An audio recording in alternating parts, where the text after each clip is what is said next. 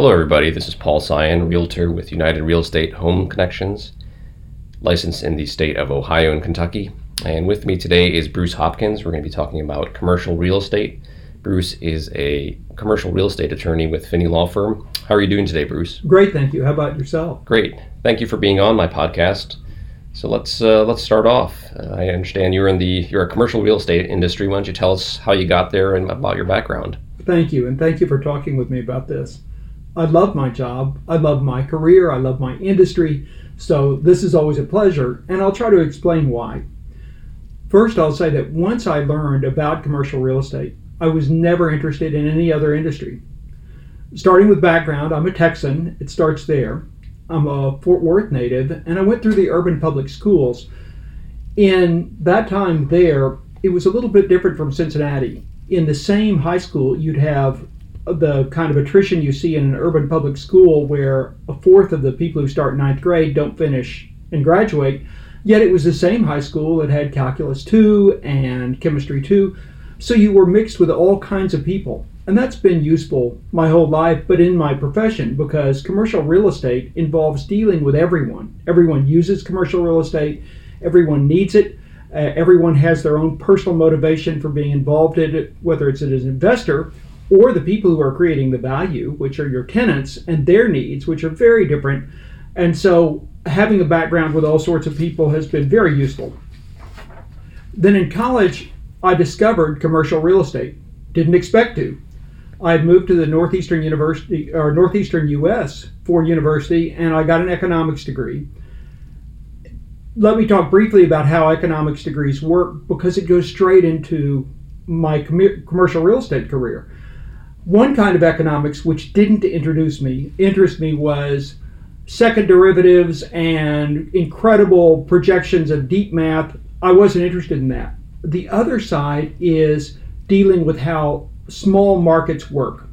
If you've ever taken even one course in real estate, your first day, the professor got up and spoke about perfect markets and would say, well, there's zero transportation cost and it's frictionless, info, perfect information, infinitely divisible. And then the professor would use real estate as the contrast for each one.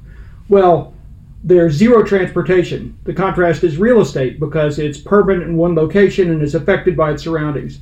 There's perfect information. Well, in commercial real estate, everything is dip- is completely different, and you have to know the specific property.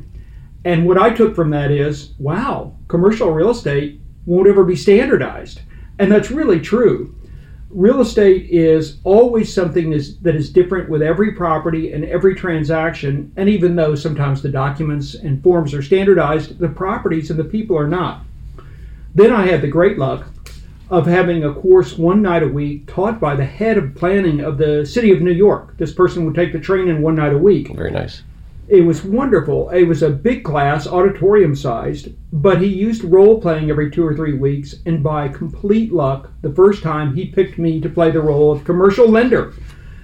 And it was for a mall in New York City to be a week later. Well, I took the train down to New York and visited the mall and saw that it was closed, even though it had been built only five years before. It was the last mall in New York ever built without air conditioning.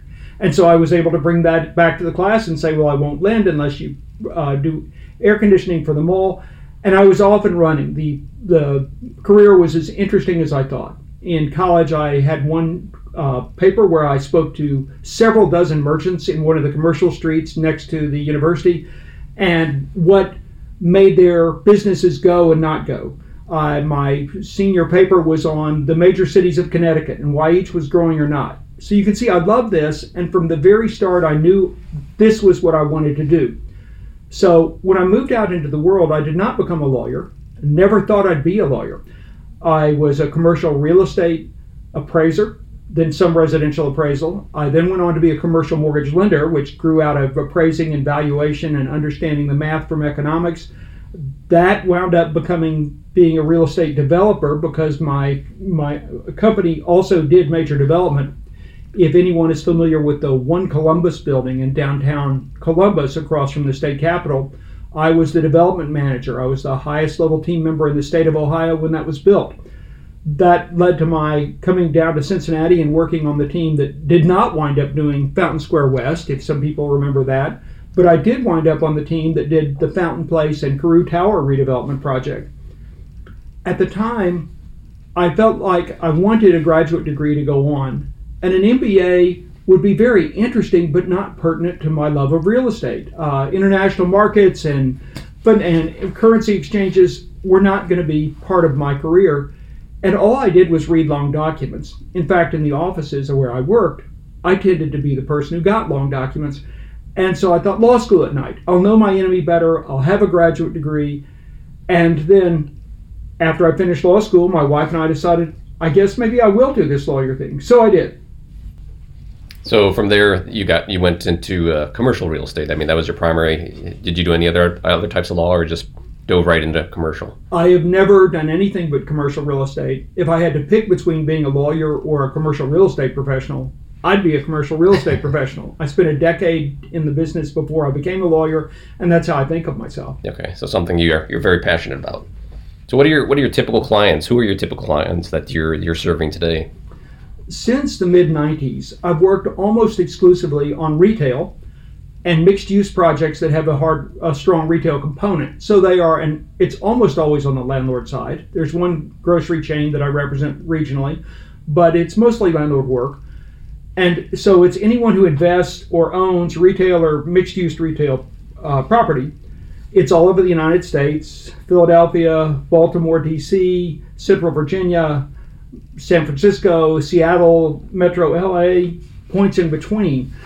And entities that own major real estate projects tend to be asset managers handling them on behalf of major pension funds. So often the owner is a pension fund in Alaska or Hawaii or Florida that's state employees or state teachers but the contact person is the outside professional asset management company they use, and those are professional real estate operators and, and investment advisors. There are also more regional companies that are investing for their own account that I do a lot of work with. Okay, great. And then what kind of services are you providing to these these clients of yours? Well, as you might guess, I see real estate and retail real estate as something almost alive. And there's a life cycle to investment in real estate, including retail, where you investigate, you acquire, you lease, you operate, you manage, and you dispose. And I do various things within that cycle, but at all times I'm thinking about the entire cycle, and the decisions and the analysis goes into what will happen next, what will happen after that. The ultimate goal of a real estate investor is to get value out using the pension funds as an example, the employees of Alaska or these teachers in Florida don't know that they own a part of a particular center. They need a return to pay for their retirement. And so, even when we're talking about a specific lease or a specific site plan decision to be implemented by new improvements or a change in the site plan, the ultimate question is are we creating value that through finance or sale can be realized so that the investor gets money from an asset they may, may not even know that they own. It's dealing with everything that happens in the life cycle of the property in order to create value for the investor. Okay. Let's take a look at uh, a lot of my clients are more in the, the small to medium size, especially in the uh, whether it be residential or commercial real estate. Let's take a, take a look at their perspective. What you know, if you let's say a new client comes to you today, you know they want to buy a local strip mall, you know, something small uh, based on uh, the current current uh, area, say size, footprint. What would you suggest to them? You know, I'm, I'm your new client here. I want to buy this this strip mall here, and uh, and say in in Mount Lookout area there. What, what would you suggest to me?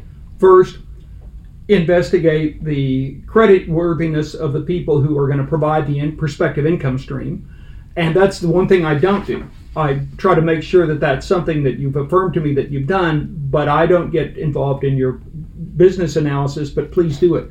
But what I can help with ultimately is that you think you project what the funds out of the property will be. My most important job is to help you evaluate what might prevent receipt of those funds. You project a return, you're making an investment and a price based on it, but what could happen where somebody doesn't have to pay you or that something goes wrong and something is terminated that you anticipated. So it is the risks And in commercial real estate, there are always risks that, oh, if this happens or if that's violated or if this condition occurs, the income stream might be interrupted. The occupant who's supposed to pay it might leave. And so uh, we together look at the aspects of contracts. In retail, often they would be co-tenancies you may have heard of where if there's a particular tenant in a shopping center that's a grocery store then other tenants might say if there's no grocery store for six months i only pay half rent. Or if you ever permit a building in this area that interferes with my sight lines then i can terminate my lease. All of those things will impair your income stream. But there's a second level because the analysis is not if this went to a lawsuit, who would win? Because that makes does the investor no good. In practice, at the time of investment uh, events, which are loans or sales, the purchaser or the lender requires that you get an estoppel certificate, an agreement from each existing tenant that the lease is enforced and that they owe the money. Well, if they have some grievance with you as a landlord, even if they might not win in court, if they turn in an estoppel certificate that says, we think we don't really owe our rent because the landlord made this lease and we think it violates our lease. You don't have time to go through a two year trial. You're not going to spend the money for a two year trial. You might have just lost your deal. Yeah. Or the person who you'd like to give you money is going to give you less. So it's not a question of going through the documents and contracts and saying who would win the question is much more strict. It is what would create a claim by a tenant or occupant that they don't owe the full amount. So that's the, the main thing that I can do for a client. What I also would in, encourage the client to do very much is go see the property, know it well. Remember my anecdote from college when I went down to see the mall in New York and I saw that it wasn't air conditioned. Well, that's pretty glaring. But if you're an investor and you're walking around the property and you're thinking, well, I, I look at that condition and it's clearly not being maintained right, I'm going to do it better. You should instead assume under the budget this property owner has, they can't afford to do it. They see it too. So if I really care about uh, improving that condition, I need to add more maintenance. I might need to add a maintenance man to my staff. Think of it that way. Think about the property critically and slowly to figure out what will change your investment. You had mentioned uh, credit credit worthiness, and that's something that I understand you don't do. But are there resources, or you know, is that something like from the residential perspective? We just look at you know tenants' credit score. We look at uh, tenants' bank accounts, their you know residential history. Have they, have any evictions on their record? Is there something similar like that for commercial tenancies? It depends whether the tenant is publicly traded. With large asset sizes, a large proportion will be publicly traded.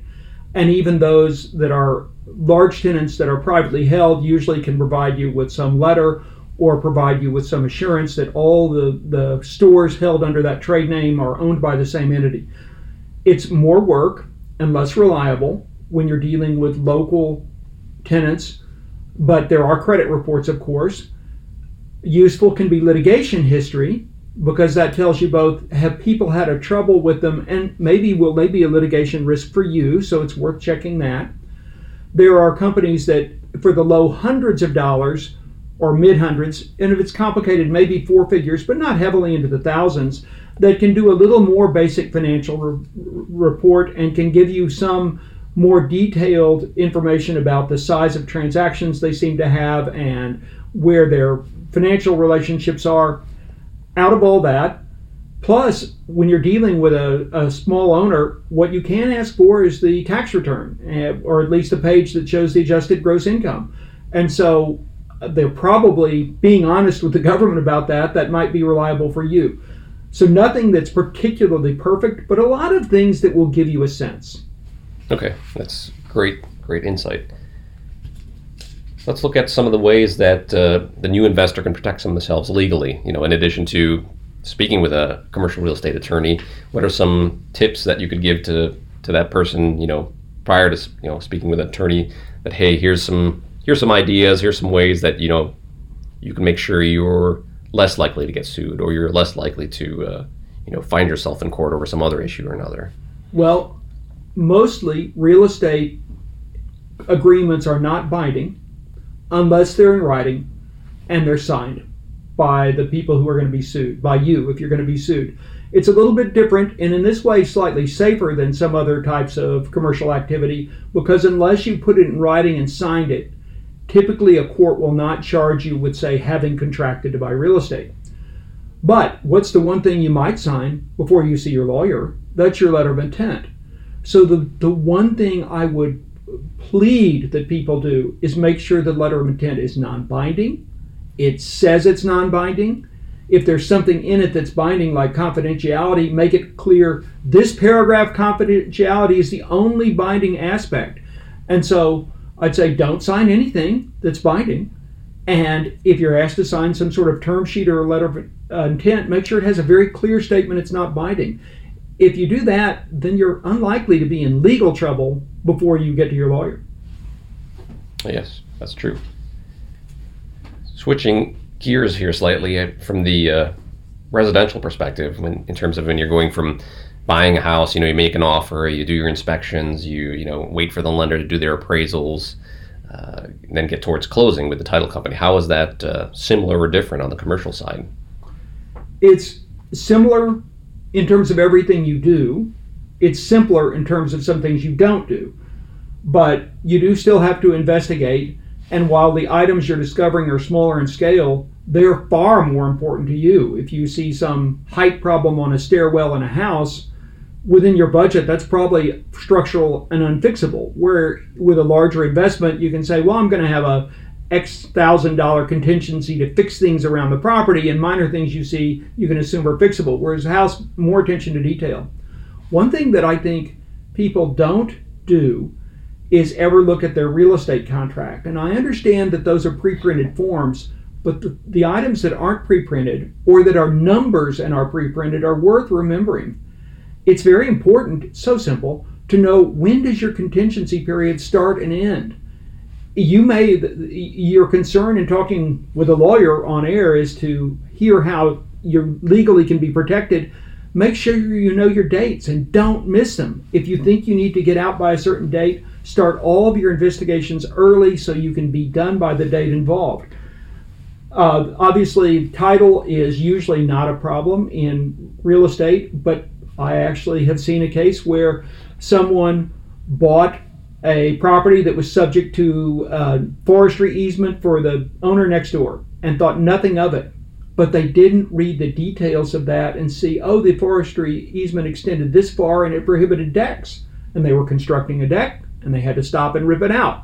So if there's anything unusual at all in your title that looks like it affects what you can do inside the four boundaries of your property, don't just say, "Oh, that's probably standard." Read it. Yeah, read it. And time is of the essence. That's what a lot of attorneys will talk about. Let's go talk about a little bit uh, commercial leases. I mean, uh, quite different than the the residential lease. And the residential lease, you're looking at a you know one year lease, sometimes paying utilities, sometimes not paying utilities. You know, there's certain things landlords cover. There's a lot of laws that cover residential leases versus commercial leases, from my, my understanding. What uh, what can you share with us about that? Well, that's the. I would first agree with you uh, about residential, especially multifamily residential. It's not that single family residential is heavily regulated, but for an investor, you're probably, unless you are a, a home renovator yourself, you're probably looking at investing in multifamily to get scale and multifamily residential is very heavily regulated, both at the state level, and it's different in every state, and at the federal level. Commercial real estate outside of multifamily is typically mostly unregulated, so that's a significant difference. The laws that govern commercial real estate typically have more to do with land use, and if you are not going to change the use, then usually there's not a great deal of law that comes into what uh, a property can or can't be used for. But terms that do get thrown around in the commercial real estate world are some terms that everybody uses, but nobody quite knows what they mean, and they aren't terms that lawyers use. Let's use a great example going back to a letter of intent. It's very common, particularly in a retail, sometimes industrial, sometimes office, to see the phrase triple net. Well, it's a good, useful phrase, but lawyers don't use it because it isn't well defined. Triple net has a concept that's clear and widely understood, which is the idea that costs are passed through the, to the tenant taxes, insurance, costs of maintaining the property. And that makes sense because the market has learned over decades that the tenant will wind up paying less, and yet the landowner will wind up with less risk if the actual costs are simply passed through. It might seem simpler to say, well, we'll just pay you a fixed amount for, say, common area maintenance. But when that happens, experience over decades has been the landowner wants to charge a premium and always does because this is an investment for them and they must protect prudently the investment income. So they want a cushion from unexpected shocks. That means the tenant's paying more over time than they would otherwise. But what is included in triple net is open to negotiation and is different in many deals. For instance, taxes and insurance are pretty objective and pretty uncontrollable. So often taxes and insurance are simply passed through without any question. But for operating costs, if it is a property that has staff, what personnel are included or excluded? Is there a management fee? Is there an administration fee? If there's capital expenditure, is it allowed? Is it amortized over the life of the expenditure? Is it done in one year lump sum, which can be a nasty shock for a tenant? Are marketing costs of the, for, for the property included in common area? Are decorations cost? So triple net is a great way to get through a letter of intent, but for a commercial property, you're probably going to need to think carefully about the operating cost pass-throughs once you get to an actual lease. So that would be part of your due diligence too. If you got existing tenants in a, in a property, you're considering just looking at the leases. What do they say? What you know? What are the tenants paying, and what is the the owner responsible for paying? Absolutely. If you have uh, plans to renovate your center, and you think you're going to do a lot early on, do the leases allow you to pass through capital costs like redoing the parking lot or re-landscaping? And if so, are there caps on how much can be included in each year? You might plan your budget and your schedule based on what allows you to pass through the costs. Okay. Moving on to property management, uh, you know, comparing again to the, to the residential property management on residential side is pretty heavy regulated. And there's a lot of state laws, a lot of, uh, you know, just going back similar with the leases for residential. There's a lot more regulation. How does that compare on the commercial side? There are very few regulations that apply. There are always employment type regulations and the things that apply to operation of any business, but particular custom to commercial real estate, really not. The practicalities of management for commercial real estate really instead vary with who comes to the property and how often do they come. If it's the general public, whether it's multifamily residential or whether it's commercial retail, that's going to have a lot more management variables than a property that is the other extreme, a single occupant industrial or office property, not open to the public. The tenant just shows up for work there every day and utilizes it for their business, but nobody else comes. The amount of complexity explodes the more people are involved. If it's multiple tenant, and then particularly if members of the public come. At that point, are you employing a management company? Are you employing a leasing company? Do you have multiple vendors you're working with for various services? So the property condition also becomes a question of risk when the public is coming as to who is responsible for what. In general, all risks associated with normal operation of commercial real estate can be insured. But do the insurance coverages of landlord and tenant fit together? And are they all together a seamless web? If there's a problem, will there be dispute? In this area, typically, sophisticated properties often take this away from the lawyers in terms of the actual coverages and simply have the risk management advisor, if it's a third party insurance broker, someone in house, work together directly to agree here's what the coverages will each maintain and this is who will be primary and hand that back to the lawyer. The lawyers are still asked to resolve concepts like indemnity that are a little more legal and that I won't dive into today. But in general, the insurance pros can solve the basics of who covers what and what coverages will be carried without needing the lawyer to write all that down or spend time on it. Yeah, so that's another key key point or key team member is the insurance person to kind of bring on your team. You know, an attorney, your your lender, if you're you're financing the deal, as well as an insurance person. Those are all uh, great tips and uh, great conversation. Any final thoughts, Bruce? Well, I was right. I have been doing this for many decades, and it still is different every single day. Great. Thank you for being on. Thank you.